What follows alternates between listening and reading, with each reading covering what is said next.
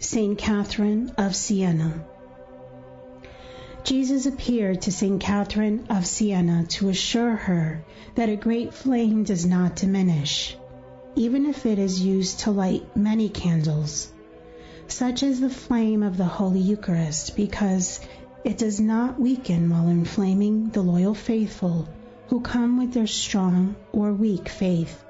The stronger and weaker charity of each of the faithful is symbolic only by the flame's dimension of the candles.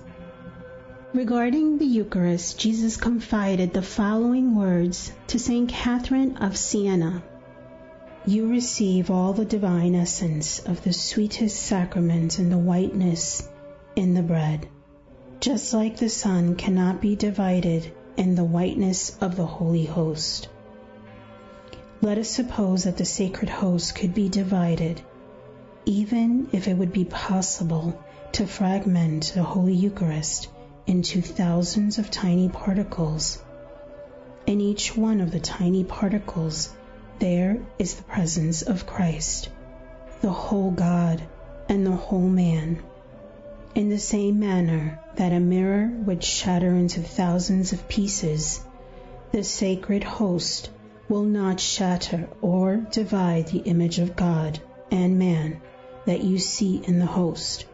The image of God and man is in each fragmented part. Contrary to fire, the image of the host does not diminish in faith or divinity. Let us look at the following example. If you had one candle and the whole world would light its candle from that single candle, the light of the candle would not diminish, and everybody would have a lighted candle. While it is true that those who participate in the candle lighting may have more or less flame, everyone would receive exactly the amount of fire to light their candle.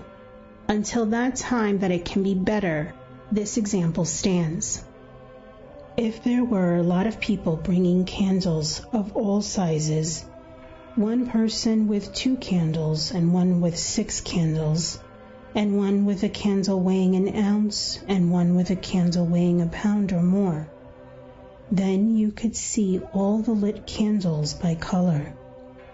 By color, by its light, by its heat, you would judge that the person that has a one ounce candle has less light than the one with a pound candle.